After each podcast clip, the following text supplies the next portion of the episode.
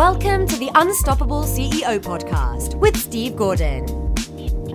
Welcome to the Unstoppable CEO podcast. I'm your host, Steve Gordon, and today I'm very excited to be bringing you uh, what I think is going to be one of the most interesting conversations that we've had so far.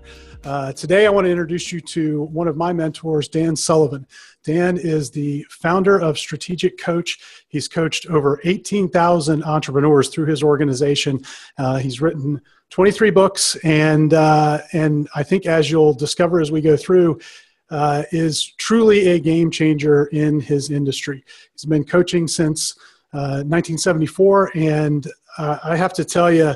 Um, I've had a lot of mentors over the years. I've invested a lot in coaching, um, and uh, and Dan has probably had the largest impact of all of those. So I'm excited to be bringing him here to you today. So Dan Sullivan, welcome to the Unstoppable CEO. Oh, thank you, uh, Steve, and both for your great introduction, but also just for uh, introducing me to your uh, community and to your network. So this is a this is a real uh, real gift. So I really appreciate it. Well, I'm, I'm happy to do it. And to get us started, um, I know we t- briefly touched on uh, your, your background in, in the introduction, but if you could just take a moment and give everyone a little bit of context for. Yeah, well, uh, um, uh, so uh, within the next 30 days, I'll turn 74. So I was born in um, uh, just before D Day in 1944, grew up as a farm boy in Ohio um, and not any really any money in the family. So uh, had to educate myself, uh, put myself through university. Um, you know, in the 60s, uh, early 70s, through um, some contacts, got a job in Toronto, Canada.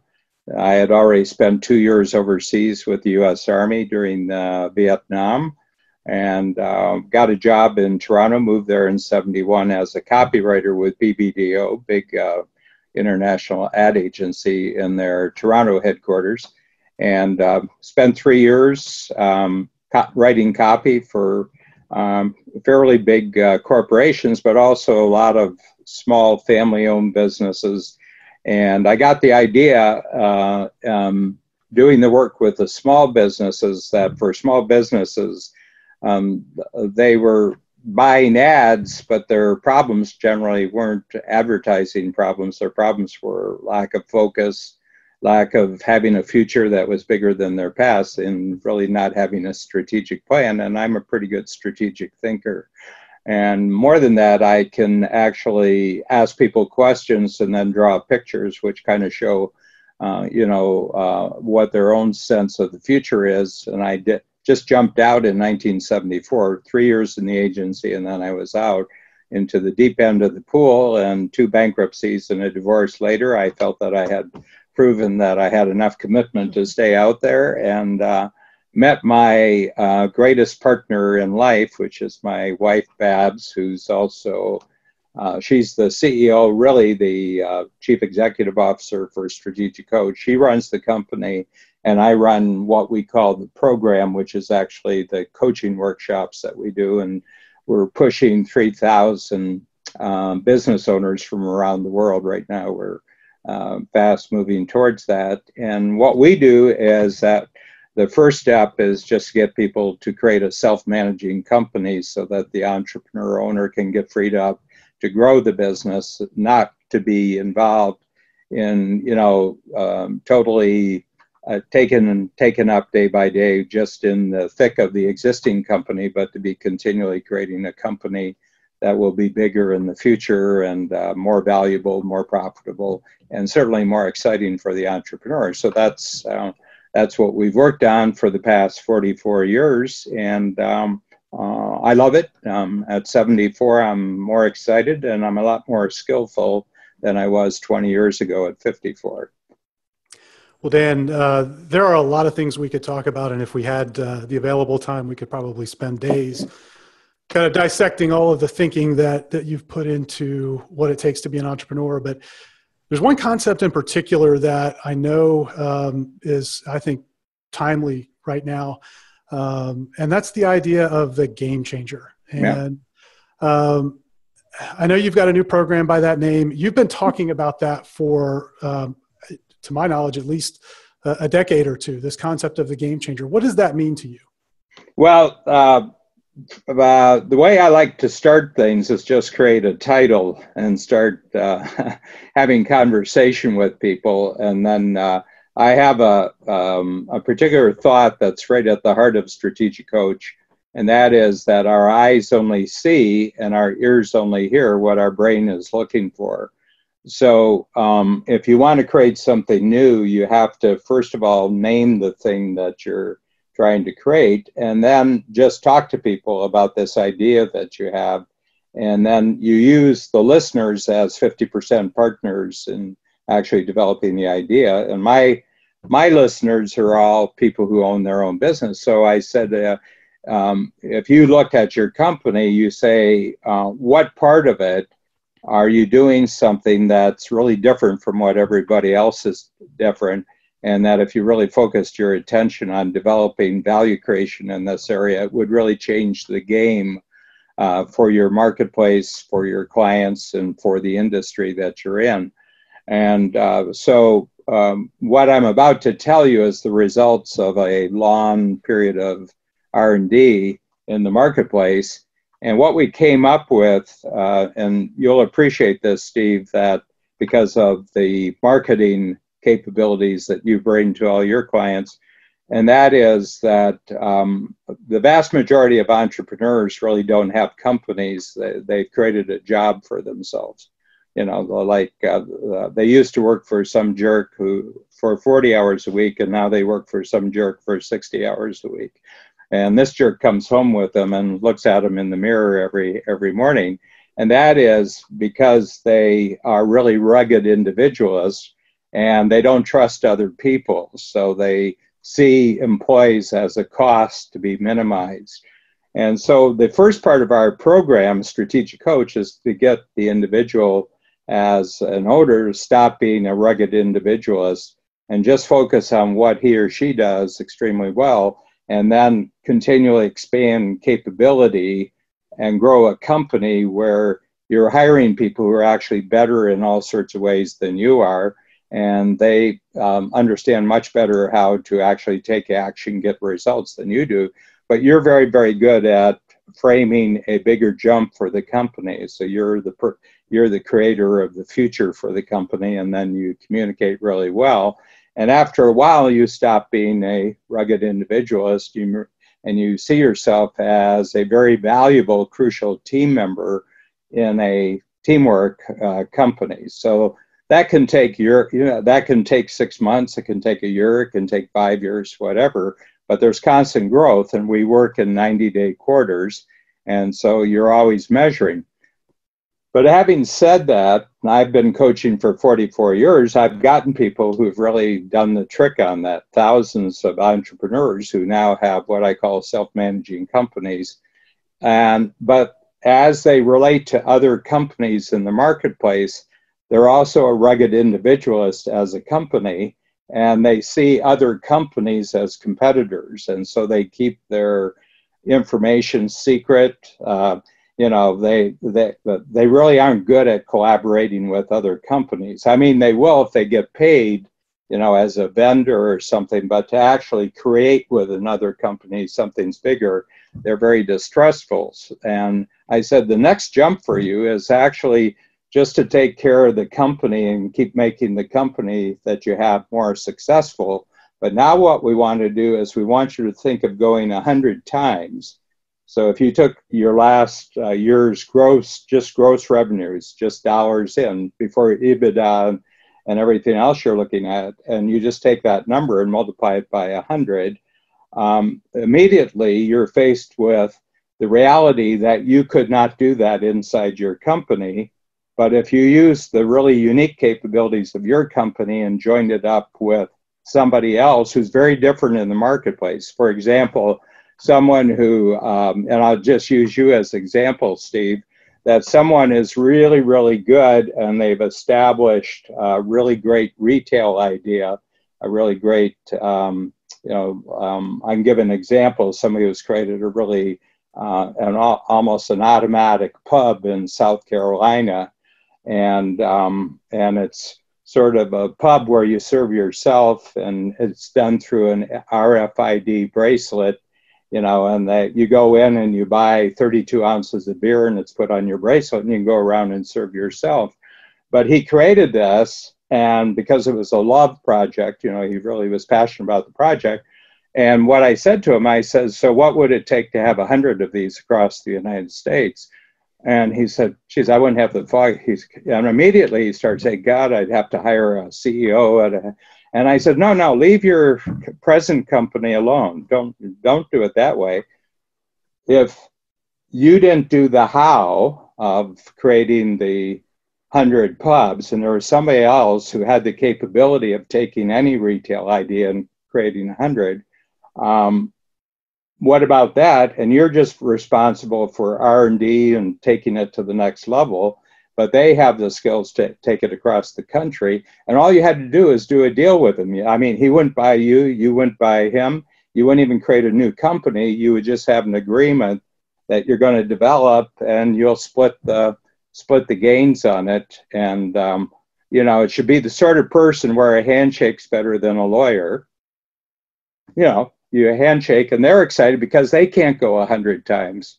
So it's two people who can't go a hundred times doing what they're doing. They would need, and uh, that's what's happened in this project, you know, and it's taken off. And and so what I'm doing is I'm showing people how to go a hundred times without without twisting your company uh, apart. And you're not doing any more than you're already doing. You're just adding your capability to another uh, another uh, company.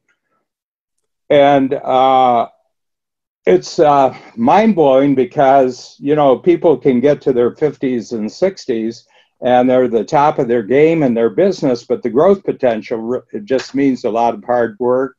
You know, they're going to have to put longer, and they're just not up to it in their 50s and 60s. Okay, and that's when people start thinking about retirement. So I'm I'm offering an opportunity that you never have to retire. You just keep collaborating with companies. So somebody who's got a really good retail idea, but they don't have it really requires major marketing capabilities and they don't have any marketing capabilities. They just do a collaboration with you. You want to go a 100 times, they want to go a 100 times, and you just see if there's a matchup that with their capabilities and your capabilities, maybe it's a technology company that you would partner up with, and you would go. Um, and uh, once people start thinking in this terms, all of a sudden the marketplace becomes a friendly place rather than you know a place where people are trying to compete with you, undercut you, go around you. Instead, you're just collaboration. I think this is the way of the world. Well, what I what I love about what that forces you to do, and and uh, I first encountered this with the ten times notion um, because most people don't think in terms of how do I go 10 times.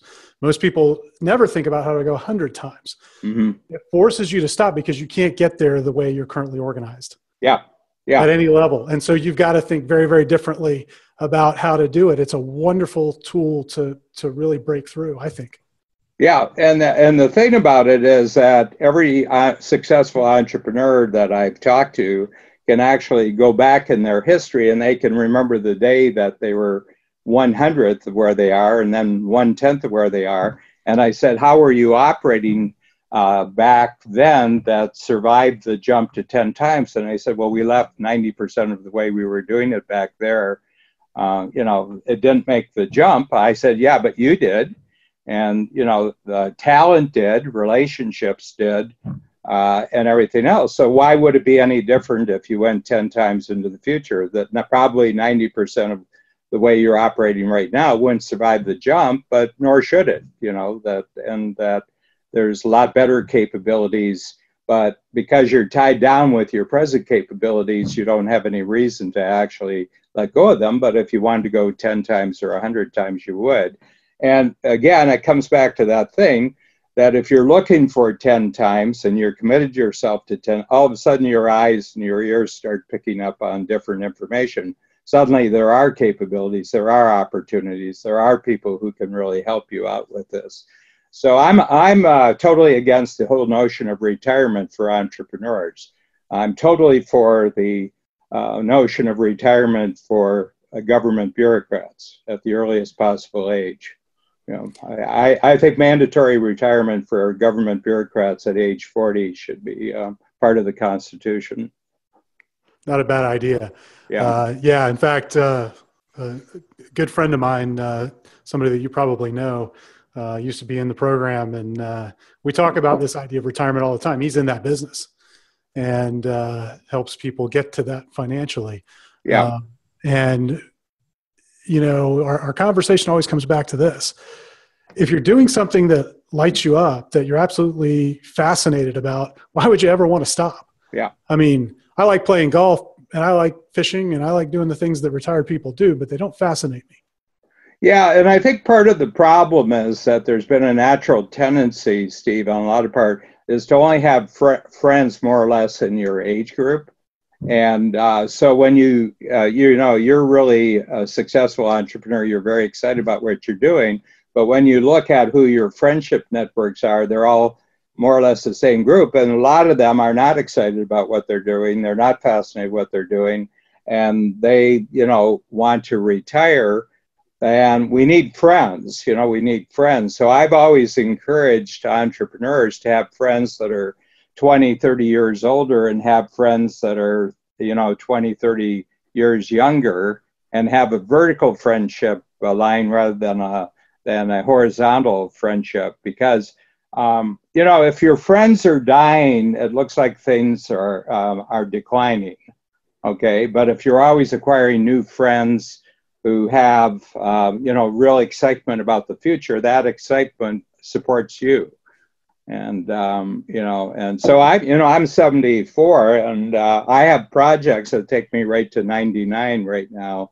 And uh, they're going to require far better skills than i have right now. I'm going to have to constantly grow because the means are available now from a medical and technological standpoint to actually rejuvenate you know the entire cell structure of your body. You can replace your stem cells with stem cells from uh, what's called young blood stem cells, from natal, uh, from uh, umbilical cords, from placentas. I mean, these are now becoming available, and they're not um, they're not genetically specific. Uh, uh, you know, in other words, that uh, you could get blood from a newborn baby. I mean, parents make these available, and they you know they can take uh, a little bit and they can make it a, a multiply it by a million times and this is going to be a big part so what's happening right now is that the means are available to live healthily, uh, you know, for a long, long time. But the vast majority of people are running out of friends, they're running out of money, and they're running out of purpose, and they don't have any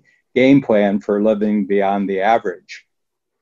Well, coming back around to this idea, you you laid out a 25 year time frame. Yeah. From almost 74 to 99. 99, yeah. Uh, so well, I, I think that's a that's a critical idea. Um, you talk about that as one of the five parts of of this game changer framework. Mm-hmm. Yeah. Um, with the first being take 100% responsibility. Um, you know, transform your failures into success. Go for what you want, not just what you need. You've got time. This, this is the 25 year framework. Use a 25 year framework. Make anything possible. Uh, be fascinated and motivated, not irritated. And and the fifth is uh, that you have to simplify to multiply.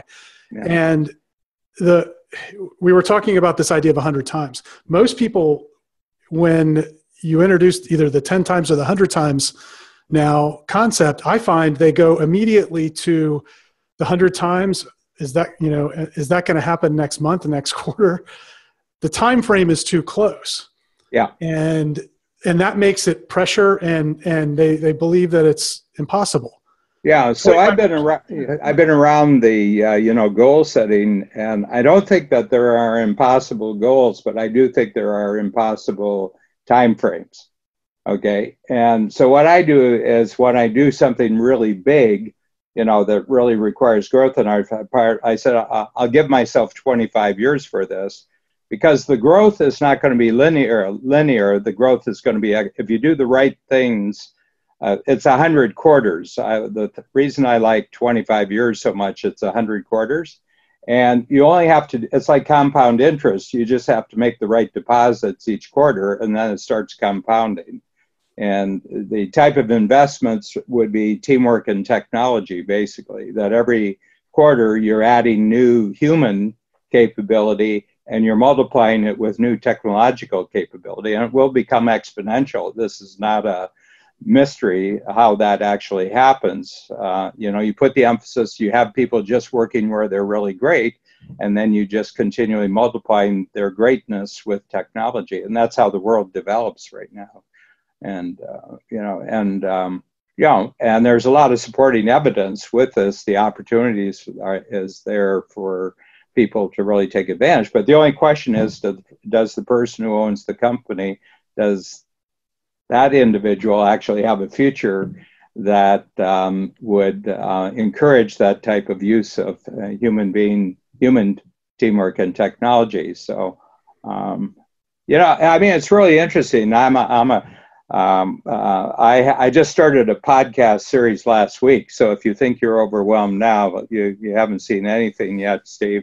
I started one with a partner named Mark Young in Detroit, and we call it the American Checklist and it's the eight mindsets you have to be if you're going to be a happy American. And I, I, I, I've lived in outside the United States actually for two thirds of my life, because my headquarters is actually in Toronto, but I, the big market for us is the United States. And I was just pointing out a fact that the people who started the country, uh, you know, the United States, knew they were doing something really big, and they lived a long time. So with the exception of uh, Hamilton, who got killed in a duel, uh, all you know the recognizable founders, and that would be Franklin, Washington, Adams, Madison, Jefferson, and actually James Monroe, who was actually a he isn't as famous, but he was a crucial figure.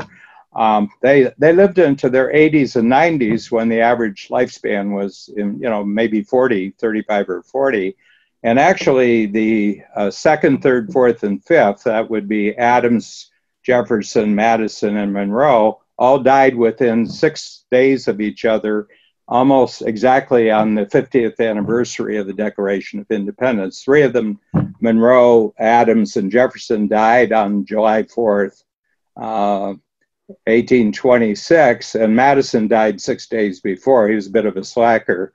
And, uh, you know, uh, Oh, he's a little. all the way. He was a little guy, you know. He was five foot two, and I think he might have weighed a hundred pounds. But he, I mean, he's the architect of the of the system. He put together all the checks and balances. But the reason why they lived so long is they knew they were doing something great. They were doing something that had never done before. And my feeling, it was just their desire to see what it looked like after 50 years that kept them going. And they got to the 50th anniversary and they all just died. And They said, okay, we've seen it. It's lasted for 50 years. And, uh, you know, you can see people. Look at Warren Buffett. He's 90, you know, and, um, and uh, so many great people um, who are doing great things and are keeping themselves intellectually engaged and motivated and are taking on bigger projects, new ideas that sends messages to their body to keep living. You know, the, the body takes, the body will only last as long as your mind thinks it should. Yeah, I believe that um, wholeheartedly. And, uh, you know, we see, uh, you see the statistics, and I read it somewhere about a decade ago that the number one cause of death for American men was retirement. Oh yeah, and I and I think it more than anything, it's lack of of a mission. You know, uh, when you when you lack that mission that you're going on, uh, why bother getting up in the morning? Yeah, and the other thing, men are more career specific in terms of what their networks look like than uh, than women. I mean, uh, you know, statistically, I, I, I, think it's at least three years difference between, you know, and you're taking everybody here, but women uh, live longer than men. And I think the reason is that uh, uh, retirement doesn't have the same meaning for a woman for the most part because they have a lot of different more dimensions in their life than men do. But men who are very very career specific and i just defined retirement for entrepreneurs. I just wrote it for the first time on a whiteboard. And I said, retirement for entrepreneurs is a sudden and permanent loss of personal and organizational capabilities. I love that. that yeah. That's awesome. Yeah. The day after you quit, uh, you're no longer a hero and all the applause starts. And um, you may not know that you really valued that before you retired, but I have to tell you, it's really missing the day after you retire. Yeah, and uh, and and I've seen that with uh, with some of the entrepreneurs I've I've known that have retired. Now, as we're recording this, uh, you shared with me that you just uh, have have had your first game changer mm-hmm. workshop and talked through some of these concepts with uh, with the folks in that workshop. I, would like to get um, just a sense for uh, what you what you learned from that, and uh, and I'd also like to talk a little bit, um, if we can, about um, about pricing because you've done something amazing with pricing over the course of your career, and I think it would blow most people's minds. Yeah. Well, I answer the first one. You know, uh, the game changer is a radically different model. So, pretty well, all the levels of uh, coach since we've started. The, the first level is called the signature program, where you're uh, designing and creating the self-managing company you know so you're moving from that um, you know radical individualism to actually being uh, it's a teamwork and then the next program is is 10 times and i'll take that self-managing company 10 times because um, it's just a matter now of expanding the teamwork out to be more valuable in the marketplace and then um, there comes a point where you realize that just because of the industry you're in, the market you're in, you're probably not going to go too much beyond uh, the 10 times where you've gotten without it becoming complicated again for you. Okay, and you're going to have to start doing work that you don't like anymore, or you're going to have to give up uh, control of the company to investors or anything like that. And um, you know, for a lot of entrepreneurs, they don't like that. They they just don't uh, like that feeling, and you spend your time in endless meetings, and lawyers are starting to control. Yeah, yeah. I should say I've got a lot of really great lawyers in the program, so I'm not knocking them. But uh, everybody's own lawyer is great, but other lawyers are not Always. so great. It's like politicians; everybody likes their own congressman, but they hate Congress. You know, so. Uh, um, the um, the the whole point here, and that's where I introduced this notion. Well, why don't you just consider your company as a discrete capability that can link up with another capability in the marketplace, and these two capabilities can actually go a hundred times. Okay, and um, but what I do is I have a common model, so everybody has their own business model with the capability company. But as far as the collaboration goes, I have a single model on how it's an eight step process and how you create collaboration and take it a hundred times. So everybody in the room is working on this single, same collaboration model, but they're doing it in an entirely different industry.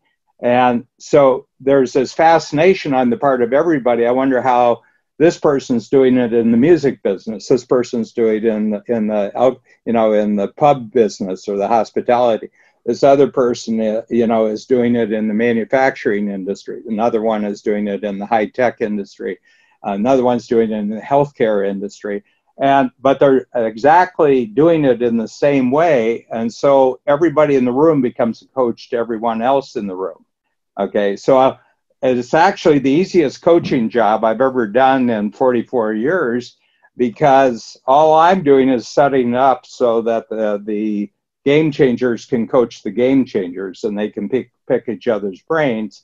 And then you know the tool, the strategy circle. So I set the whole program up in a master strategy circle where I said, uh, one year from now, uh, these are the five rewards you're going to uh, get from being in this process. And what I want you to tell me now is all the reasons why you can't get those five rewards. And those are the obstacles for the strategy circle.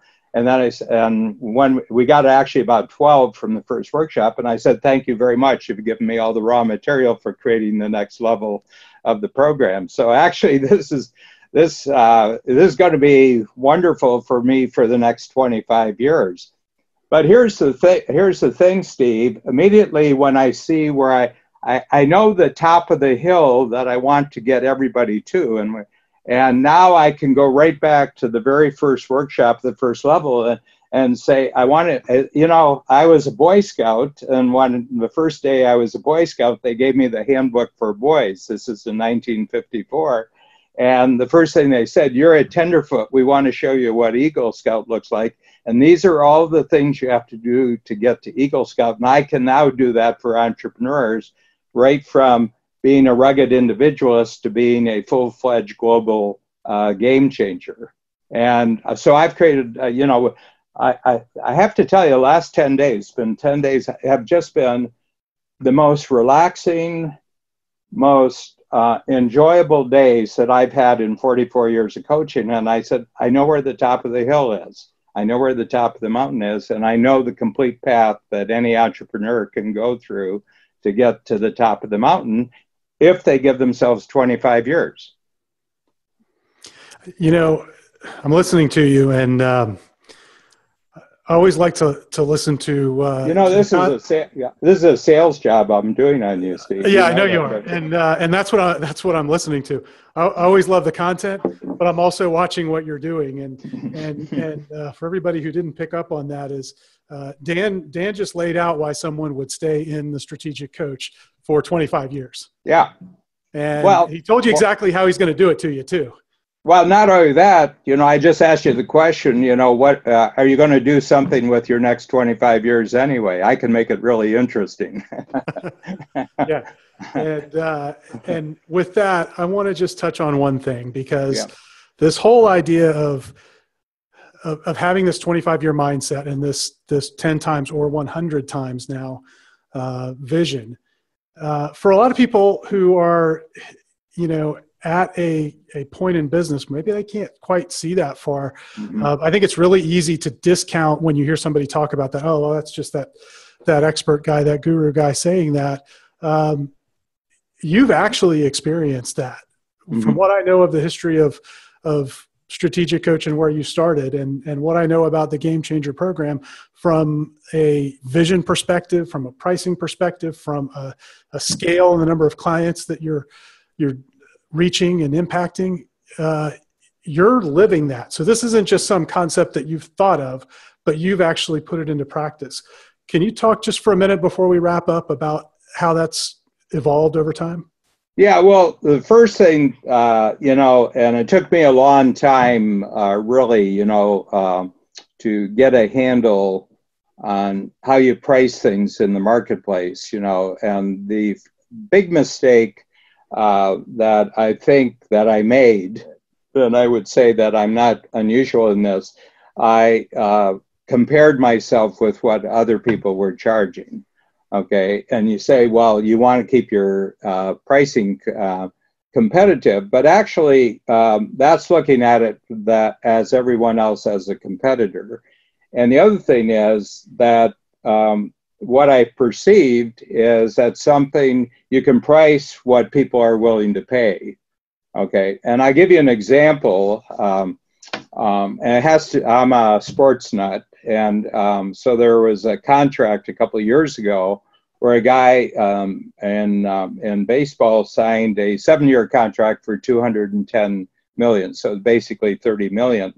And um, I, you know, I was just talking about this in one of the workshops, and they said uh, no ball player is worth $30 million a year. And I said, well, of course he is. He said, somebody wrote him, wrote him the check. That proves he's worth it. And they said, yeah, but he can't possibly, you know, he can't possibly. And I said, it has nothing to do with that. Uh, the uh, people who own professional baseball players have a ratio between how much they can pay their players and what the value of their franchise is if they were to sell the franchise. And the ratio in 2018 is exactly what the ratio was in 1954 when I started watching baseball. There's no difference in the ratio between payroll and value of ball club in that space. So I said, they know they're, they're not thinking about, they're thinking that this investment in $210 million is actually a way of taking the value of their baseball club up. So, um, so and if you understand that pricing is strictly psychological, and it's the value that someone would see that if I pay this amount of money, what kind of ROI am I going to get? And if you can show that one, you have a unique value creation proposition that they can't get anywhere else, and that uh, you can connect that to their biggest dreams for themselves, there, there's enormous elasticity. Okay. The only question is, as an entrepreneur, do you have the courage to quote the price? I said, you know, when you're thinking about asking for a price and you're scared, between you and the customer or the prospect, you're the only one scared because they don't know what you're going to ask. So this is strictly. So I say, here's what you should do. This is called uh, Sullivan's pricing formula. Uh, you ask um, for a price that really scares you. The first thing is if you're asking for someone to write a check and it doesn't scare you, um, you're probably just uh, reinforcing the past. But if you say, uh, I've never. So, for example, the top program we just started was fifty thousand. You know, it's fifty thousand, and um, it's for four days a year for fifty thousand. Well, when I started in 1989, my very first workshop, it was fifteen hundred dollars for the year. Okay, and I had six people in the room, and it was nine thousand dollars, and I thought I had died and gone to heaven. It was the most kind of money I had ever made and so uh, now one of my one sign up for my newest program at 50,000. Remember, these are American dollars and we re- repatriate, repatriate most of them back to Canada. So hmm. uh, it's actually worth about $65,000 to us. and uh, people say, doesn't Canada have high taxes? I said, just make all your money in the US and bring it back to Canada. It takes care of the ta- taxation. But the thing that I said that each one of my signups for my new program, and I had 33 in the first workshop, was seven times more than that first workshop for the whole year, and I've got 32 others. Now I've taken about uh, you know I've taken about 20 pricing steps between that first one and the other one. So part of entrepreneurs to grow, they always got to be asking periodically for a price that's higher than they've ever asked before so that they're scared because it scares them out of their uh, complacency. It scares you out of your comfort zone.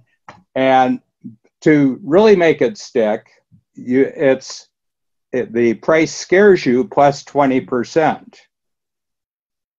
And people say, well, it scares me. Why am I adding the 20%? And I says, because if you quote them and they don't blink, you're going to kick yourself if you didn't ask for more, and the 20% uh, keeps you from kicking yourself.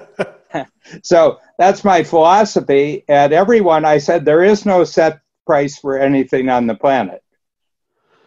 No, um, and and there's abundant evidence of that all around us. Mm-hmm. Uh, and, and and we like business owners love to ignore it. Uh, we get clients all the time, and we're talking with them about pricing, and uh, often that's the easiest lever to pull to to increase revenue because it's instant, right? And it, it's not complicated to do. You just change the number on the invoice. Well, the uh, other thing is that uh, Walmart and Amazon have done a great favor to all entrepreneurs because if you're competing on price, you can't do it. Walmart and Amazon have guaranteed that nobody on the planet can compete on price. You cannot do it at a lower price than Amazon or Walmart. So it's taken that option. So you better go the other direction and just start valuing yourself and charging higher. That's right, because the middle is death. Yeah, the middle is death. I call it Death Valley. That's right.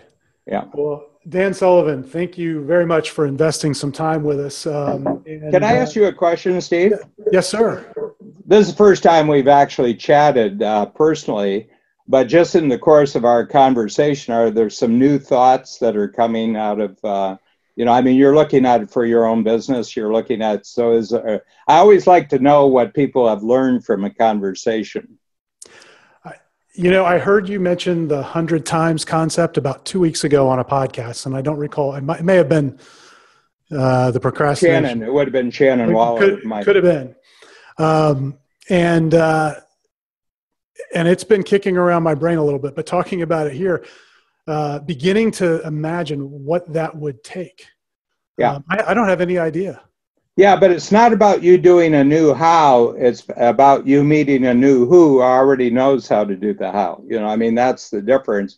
Is that uh, the probably you've reached the upper limit of you uh, growing through doing more how, and now you have to switch over to another gear is who. You know, billionaires don't do how; billionaires do who. Uh, yeah, and I think that's uh, that's probably if we wanted to boil this entire conversation into how to go forward, that's the for me the thinking process of how to Yeah. go forward.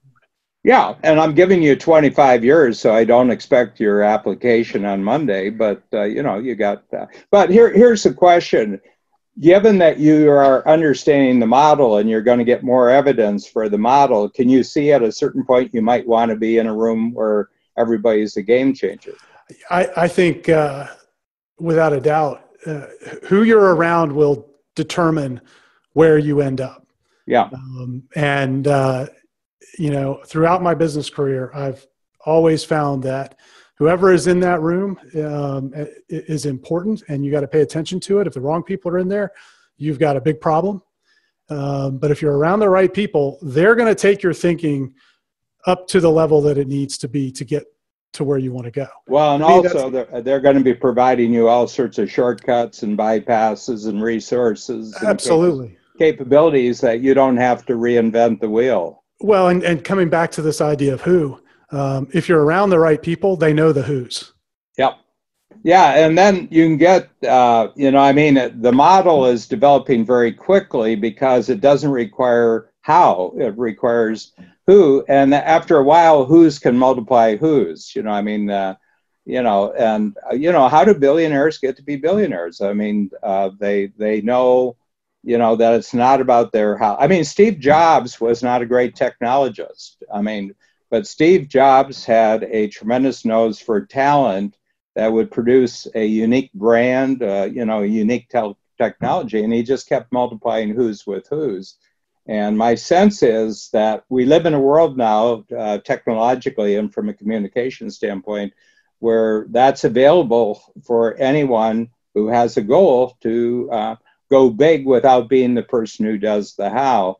And I have to tell you, uh, this has been a marvelous uh, conversation for me because this is the first time that I've actually taken my experience from this new workshop that I'm doing and actually applied it to explaining the strategic coach program from start to finish. And uh, so I'm very, I'm just enormously thankful that you gave me the opportunity uh, to um, actually uh, tell you about it, but tell uh, your you know your network about it. So I, I'm very excited about this. I mean, this um, I've not been more excited in my first 44 years of coaching than I am right now. So this is really this is really terrific. Well, this has been fun. It's a fantastic investment of time this afternoon. And uh, your team told me that uh, you very generously are making available to all of our audience one of your books, the Self Managing Company book. Yes. Um, and what we're going to do is for folks that want to get that, and I highly recommend it. I've read it. Uh, if you don't know, uh, Dan is writing a, a book a quarter, um, and he's written. Uh, what are you on 9 I'm or ten? I, I'm working on today. This morning I was working on number 14 and the okay, 14th so I'm behind. Yeah. Uh, but uh, they're fantastic books. They're uh, I call them plane ride books.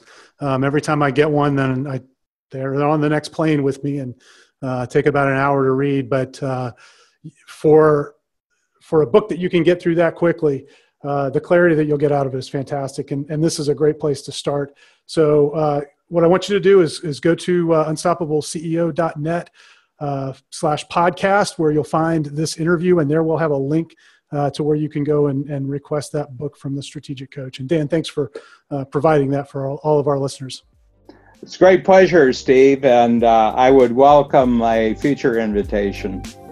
Yeah, it'll be fun. Look forward to connecting again. Thank you. Thank you very much. Thanks for listening to the Unstoppable CEO podcast. Help others discover this show. Leave a review and rating on iTunes at unstoppableceo.net forward slash iTunes.